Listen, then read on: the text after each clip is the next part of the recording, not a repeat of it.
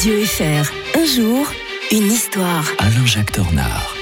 Il n'en manquait qu'un pour que l'équipe du Grand Matin soit vraiment au complet pour cette nouvelle semaine. Bonjour Alain-Jacques Tornard. Bonjour Mike, vous avez passé un bon week-end Excellent week-end, je n'attendais que de vous retrouver pour ce lundi matin. Un commentaire que vous allez euh, nous livrer aujourd'hui, hein, la fin du mythe de l'unanimité euh, sur le plan international. Oui, hein. c'est- c'est une notion euh, qui, pourrait, qui pourrait apparaître comme secondaire hein, dans nos esprits, euh, l'unanimité, et qui pour moi est pourtant au centre de tous les débats euh, à l'heure actuelle. Euh, pourquoi? Parce que finalement, le, le, le, le- le monde euh, est fondé sur l'idée qu'il faut une unanimité. Euh, là, surtout quand il y a une pensée unique hein, qui ne prévoit pas euh, d'alternative. Euh, re- remarquez par exemple le, christianisme ou les religions hein, ne supportent pas euh, une option contraire à la leur. Euh, C'est la démocratie qui a inventé cela. Mais même la démocratie, elle, elle aime bien l'unanimité. La révolution voulait être unanime, voulait faire semblant que tout le monde pensait la même chose.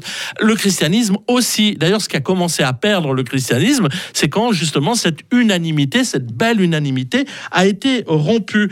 Et là, j'ai pu le remarquer, euh, on en avait parlé un petit peu d'ailleurs au début euh, de la guerre, euh, en, quand il y a eu le début de la guerre en Ukraine, que la communauté internationale, d'ailleurs, vous voyez les mots pour faire unanimité, on parle de communauté internationale, était unanime, là je mets des guillemets, les- nos auditeurs ne le voient pas, mais je place des guillemets pour dire que c'était vraiment terrifiant ce qui s'était passé, c'était méchant, les, les Russes, c'était vraiment abominable et tout, en oubliant, on l'avait d'ailleurs répété à plusieurs reprises, que dès ce moment-là, euh, une partie de justement de l'humanité, eh bien, n'était était euh, finalement un peu en retrait, l'Inde, l'Afrique du Sud, le Brésil, euh, et je parle pas de la Chine.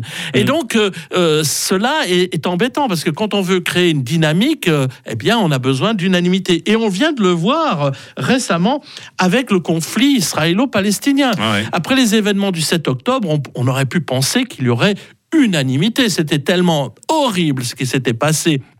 Ce pogrom, ce, ce massacre des, euh, de- des innocents, de gens de plutôt même de gauche, euh, dans les kibbutz, des jeunes qui étaient, hein. euh, qui n'étaient pas du tout euh, peut-être favorables à la colonisation des territoires occupés, eh bien, très rapidement, des voix discordantes se sont élevées. Et le- le- le- il y a eu récemment, le, le 12 novembre dernier, à Paris, une grande manifestation, quand même plus de 100 000 personnes, autour, pour dénoncer l'antisémitisme en France. Mais même là, nous n'avions pas d'unanimité, puisque euh, la France insoumise, la CGT, euh, avait refusé, de, sous prétexte qu'il y avait le Rassemblement national qui était présent, de s'associer à ça. Donc on voit que notre époque, à cause ou grâce, ça selon les idées, euh, Internet, puisque Internet euh, rompt avec l'unanimité que prône, que proclament souvent les médias. euh, Mhm. euh, là, je dirais presque Radio Fribourg est une exception, puisqu'elle permet à des voix euh, qui vont un peu en dehors de ce qu'on appelle la doxa, la voix officielle,